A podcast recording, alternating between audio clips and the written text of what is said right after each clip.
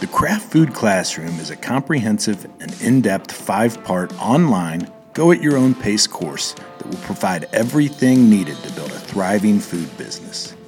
Each module includes a video presentation, workbook, and quiz. This course teaches students exactly what they need to know to succeed in the craft food industry and avoid pitfalls and costly mistakes. Learn more at thecentral.kitchen slash classroom. And you can use podcast21 at checkout for 10% off anytime. Again, that code is podcast21 for 10% off. Hey, I know you're here for the podcast, but give me 30 seconds to talk about a new service we just released for anyone working in a CPG brand. Finding the perfect co-packer or supplier can be a real pain. You spend hours Googling options, texting your colleagues, asking around different Slack groups, and still you get nothing. That's why we created Fiddle Connect Consulting, a done for you service that does all of the hard work of finding your dream co-packer or supplier. Best of all, it's 100% guaranteed, and you get three free months of Fiddle inventory operations software included. Interested? just go to lp.fiddle.io forward slash FCC. That's lp.fiddle.io forward slash FCC. Now, on with the episode.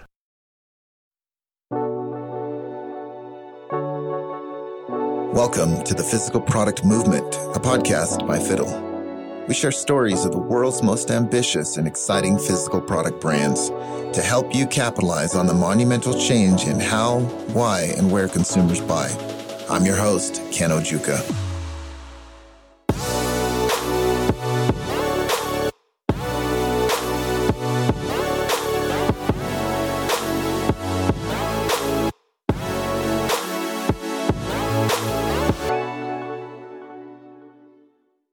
Hello, this is Taylor Howe, the marketing manager at Fiddle. I'm super excited to be the guest host for this bonus episode of the Physical Product Movement. Our guest today is John Schiaroli, the founder and president of Armatura Company. John makes operations simple and scalable with his decades of experience in food and beverage. We get into all things operations on the podcast today, from the do's and don'ts of working with co-packers to the differences between brands that thrive and the brands that fail. I hope you enjoy the conversation as much as I did. John, thanks for taking the time to meet today. Excited to dig into some operations goodness. My pleasure. Nice to be here. Excellent. Um, we were talking a little bit beforehand. Um, I heard, first heard about you or heard you speak, I guess, on the Startup CPG podcast. I just heard the podcast a couple months ago. You said that you recorded it back in April, but it was phenomenal podcast. You shared a lot of great insights. So I'm hoping that we can uh, you know, get some lightning in a bottle again today during our conversation. Hopefully, you can share some awesome tips with the group here. Yeah, I appreciate that. Happy you enjoyed it. It's uh, all it means is I've been been around for a long time. It doesn't mean that I'm great at anything. It just have seen a lot of stuff. Yeah, it's like uh, what is um, Woody Allen's quote is 80% of success is just showing up.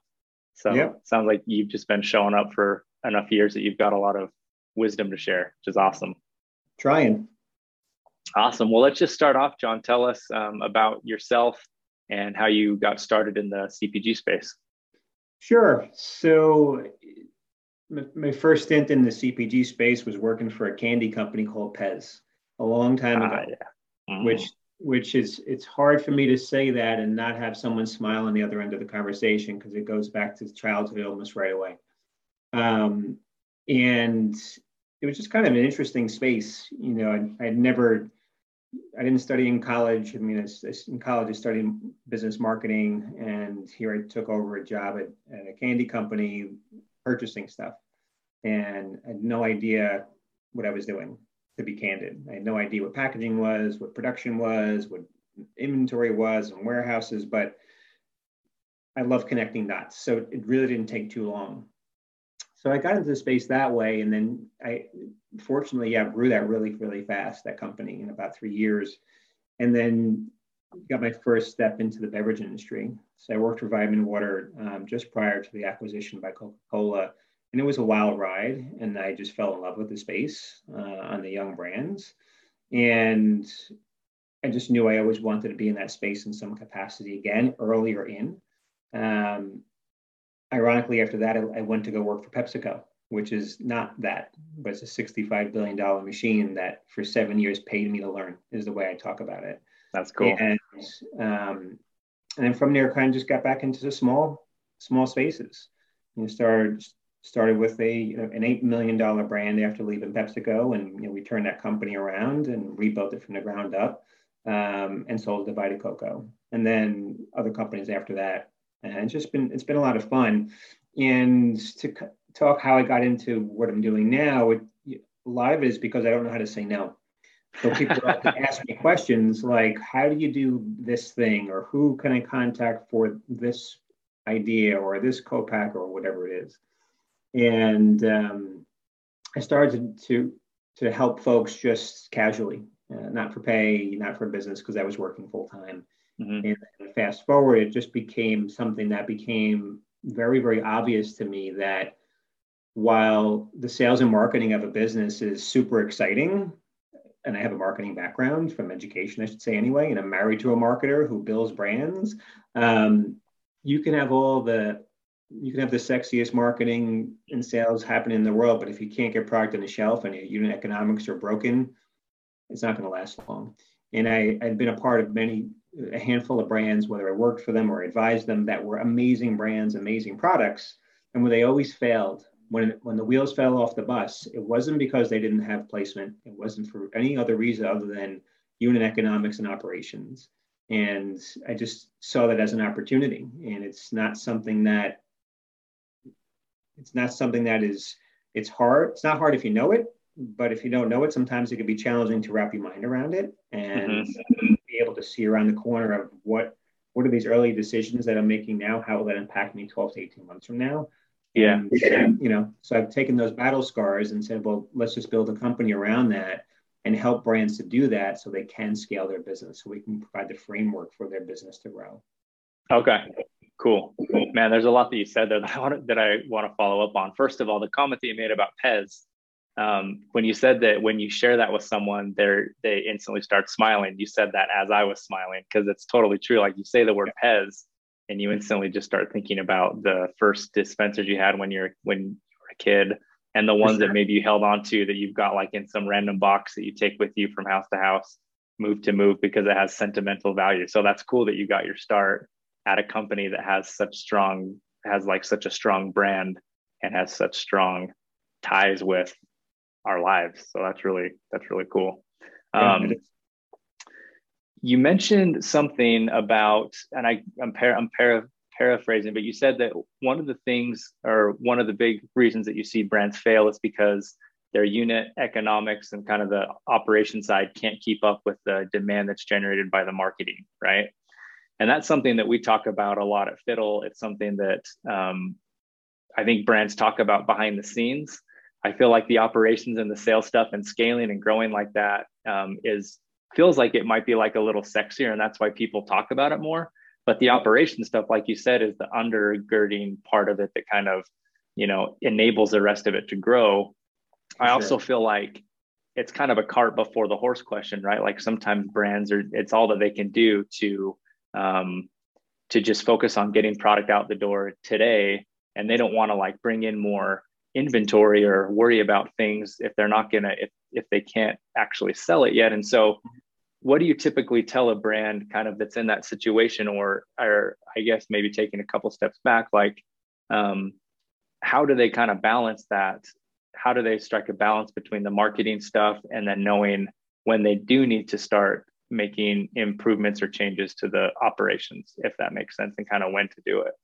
Yeah, for sure. I would say that that I don't think there's any company that's or any brand that starts up that can't uh, do some good basics in regards to housekeeping. And I'm not pushing fiddle, but I know what you guys do, right? So at, at a minimum, like you should be really organized just to know like where's my stuff like how much stuff do i have where is it what is the value of it just just stay organized so if you if you've got mm-hmm. that it's like that's a great box to check that means you you know you're not just doing things haphazardly because as you scale and grow you need to stay organized with things but i would say that you know, some of the advice that that I've been given and I continue to give when when brands are in those early stages is um, talk to me about your your sales channel strategy.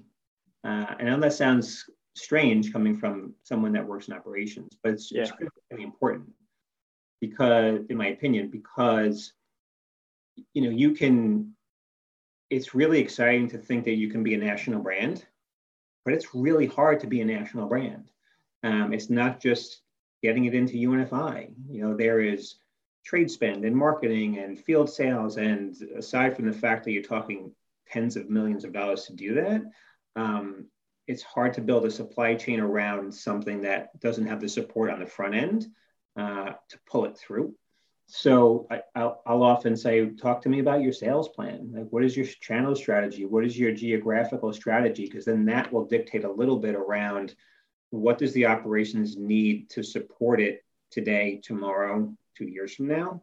Mm-hmm. Uh, so that's that's kind of where we start. Okay, that totally makes sense. So you kind of start with what their future plans are and kind of what sales channels they're planning to go into, and then that helps you know, okay, if you're going into X sales channel, then you then you know that the operations needs to be up to a certain level, and if it's not, that's something you, you got to take care of and kind of get dialed in first before you ambitiously start to grow into more sales channels. For sure, and when you're early in as well, this you know, if you lay out all the great the greatest strategy in the world, it doesn't mean that you can execute it. What I mean by sure. that is, you know, a good example is, uh, you know, we we've supported quite a few brands that launched during the pandemic and have done phenomenally well, but they it's been extremely challenging to stand up their supply chain and operations in a way that is strategic because of the lack of supply of co-packers, materials, ingredients, etc. Mm-hmm. So, what, so what I'm getting at is it's not uncommon to, to early in to make decisions on partners because they're the only ones available. While strategically they may not be the right partners. But what's important to know is and we give this advice all the time don't don't sign away your soul to that partner because they're your partner for now not necessarily a partner for the future um, but it's not uncommon. And you know you take steps. We've seen brands that that t- we have purposely put them into co-packer a or co-packer b knowing that they're absolutely going to outgrow them but it's what was available mm. and it wasn't in the right place geographically but it's what was available so it, it's tough. It's tough. It's it's a bit of a balancing act. You know that it's rare that someone comes out of the gate, well funded, well staffed, has all the has all the channel strategy ironed out. All the distributors are waiting for it, where you can just lay out a roadmap. It's I mean it's I worked for Coke and Pepsi. They barely can figure that out. Interesting. Okay, so what you're saying is cut yourself some slack to the brands out there. Don't try to do it all perfectly. It's okay if you have some hiccups, if you have some mistakes and some missteps, because even the biggest brands do. So take some comfort in that. Yeah, that totally makes sense. Um, along those lines, there's a couple follow ups that I want to ask to that. One would be, um, what do you feel like COVID has done? And you already mentioned, and obviously all of us kind of know how it's affecting the supply chain and that sort of thing but how do you think i guess from like a uh, maybe from a strategy standpoint or from a kind of a mindset like how do you think brands need to approach their operations given the restraints of covid? Sure. Uh, not that i'm happy that covid came upon the earth but uh, a comment before i answer your question. It's probably the first time at least in my career that the term supply chain became a sexy word, and it became a sexy word when yeah. no one could get toilet paper, right? Yeah, and nobody could get their their essentials. Like, what do you mean you're out of soap? You know, it just doesn't register because as consumers, we just we just buy it. Um, so, kind of good for our business, I should say, but terrible for the world. Uh, you know, it's it's I think it just exacerbates some of the things that that I've been fortunate to be educated on through working for you know Coke and Pepsi and some of these brands is is is making sure you've got alternative sources of supply of anything, um, and even more so, try not to have unless you have no other option, try not to have something from an ingredient point of view, from a packaging point of view, that is so unique that there's only one place in the world to get it. Mm. Because that happens, and that's okay. But when the world shuts down and you can't get a boat through the Suez Canal, you're out of business. Just it happens. So it, you know, it, if you can try to have you know secondary, tertiary backup suppliers for everything, great. Um, try not to be overly unique. That's a whole marketing discussion, which I'm happy to chat about. Yeah, yeah, yeah. But uh, that that'd be my recommendation, and it's um, and it's hard because as founders, working with lots of founders, whether I've worked for them or now working you know, as an outsourced team for them, um, they're brilliant, and I I always wish them congratulations because they've created something from nothing that people want uh, that's the hard part. What we do is easy. There's only so many ways to run a business. Um, but you know, so it's hard to not be creative. Is my point when you're a founder because that's how you started this thing, right? For sure. Okay, so making sure that you've got backup suppliers, backup co-manufacturers that you can lean on if you need to, and then yeah. not over innovating, like not like not making your product so special and so unique that there's no option for backup suppliers because there's only one place to get it and you're basically your entire business hinges on that yeah and that's okay. that's a very absolutely and that's very tactical for sure sure the more strategic part of it which is something that um, myself and my team really pride ourselves on and there's other people that are definitely very good at it is is relationship management what i mean by that is foster strong relationships with all of your partners whether you're contractually obligated with them or not because when the times are tough, if you don't have a good relationship with them, if you have a transactional relationship with them, they don't care about you. Mm. But not to say you need to wine and dine people. I don't mean that. But there's there's a way of of maintaining a professional relationship with folks that they're happy to pick up your call when their phone shows your number versus crap. I, John Schiaroli's calling again. I don't really want to pick this up. Um, so there's something to be said about that, and that's that's kind of an art you build or over th- through your career. Um, it's critically important. Okay. What are some ways to do that during COVID time when maybe it's harder to meet in person and obviously things are or they were opening back up and maybe they're starting to close back down or we don't quite know what's going to happen. But you mentioned that you don't have to be like talking to them all the time and that sort of thing but what are some um, ways that you know like your average brand could just maintain that consistent relationship with their partners? I mean it's just like the sales team on the other side. Like don't don't just call someone when you need something. Right? mm, it's okay to sure. call just it's okay to text someone and say how how was your day? I know that sounds so ridiculous yeah. But I, it's it's it's so valuable. Like so it's it's like when people are looking for a new job opportunity. It's like i have to update my linkedin and start to reach out. No you should be doing that all the time. Mm. so that when it's time that you need something everyone's excited and happy to be there for you not just i need something please help me. For and, sure. you know that's, that's something that in my experience you learn you sometimes learn the hard way sure. Okay. Yeah that totally makes sense. I want to go back to something that you said a few minutes ago. You you said something like uh, that some brands sell their soul to their partner to their co-packer right? Yeah. I want to dig into that a little bit more because obviously in certain situations, like you said, you know, you you just you just don't have a lot of choices as far as who you choose to be your co-packer, who you choose to be your supplier, because you know, just whatever constraints are in place, right? But what are some um, kind of some red flags to look for um, that would that would indicate I'm about to sell my soul to this company and it's not going to be good for me a few years down the road? You know what I mean? For sure. I, I, I appreciate whilst I'll get into some specifics, but I appreciate why some brands sometimes do that because they don't have the capital. Uh, mm. So you may say, "Hey, I'll I'll give you half my company if you do this thing for us," or "I promise you that I will commit to X million widgets of production over the next two, three, four, five years, um, because I'm well funded and I can afford to do that."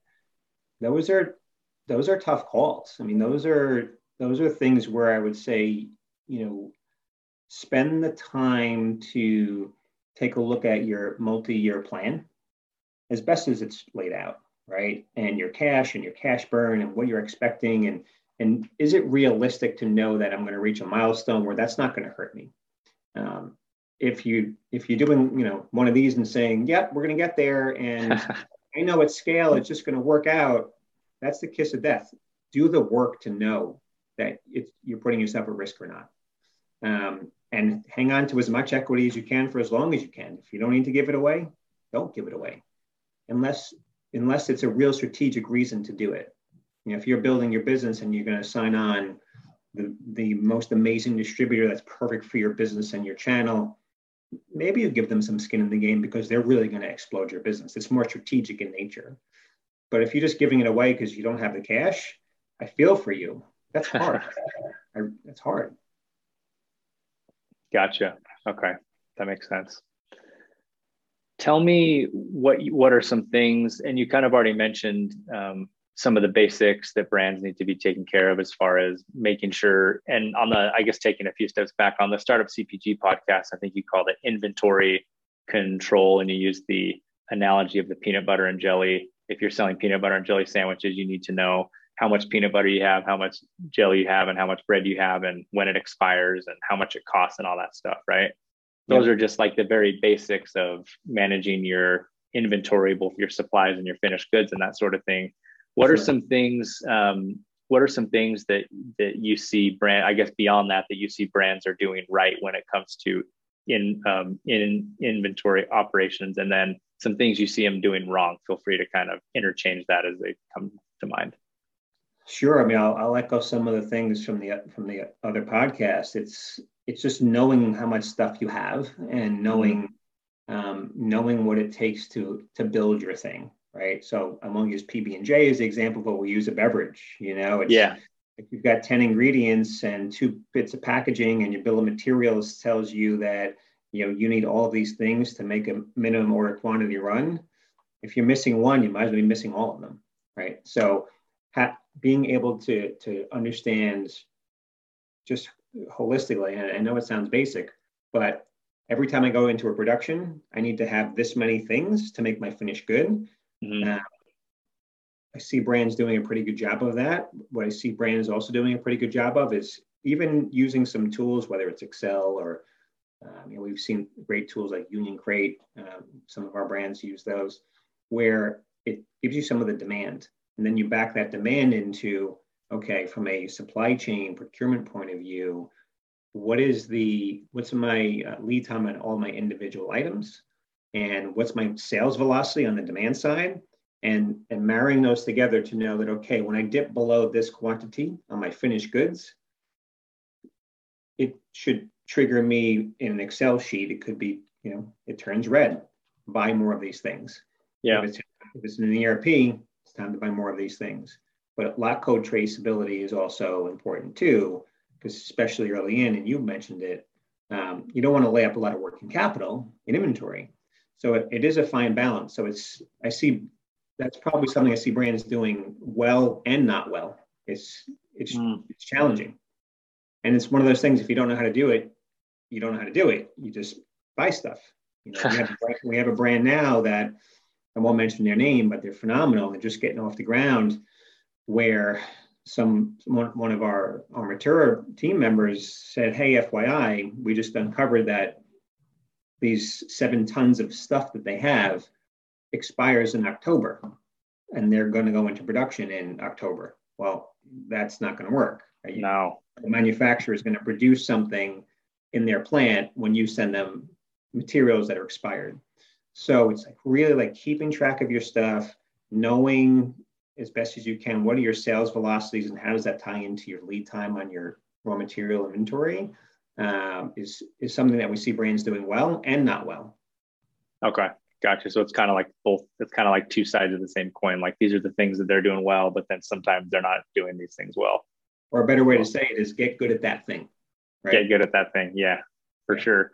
You mentioned, um, and obviously, I think this is the case for any business. Like when you first start out, you use spreadsheets for as many things as possible because they're simple, they're free for the most part, and yeah. you know, um, easily manipulatable if that's the right word you can you know you you you can do what it, you can make them basically do whatever you want you're only limited by your own knowledge as, as like of like how the, the spreadsheets work so sure. i've got a couple questions about this but my first one is um, for someone like me who is a very who is a um, is not very um, is not very like savvy with spreadsheets let's say how do you are, there like any templates out there like any like systems out there that you can use to create like a solid spreadsheet to start tracking all the like the different things that you mentioned?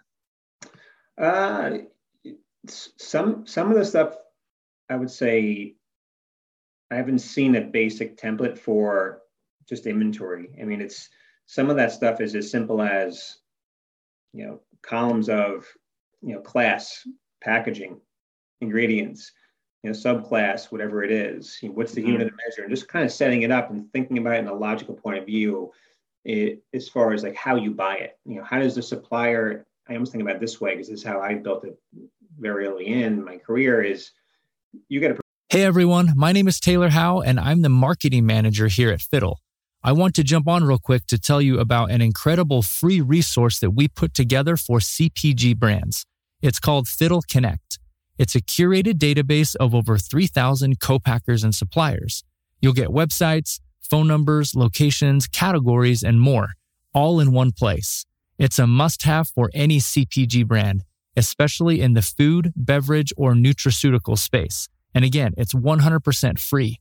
To get immediate access, just go to fiddle.io forward slash connect.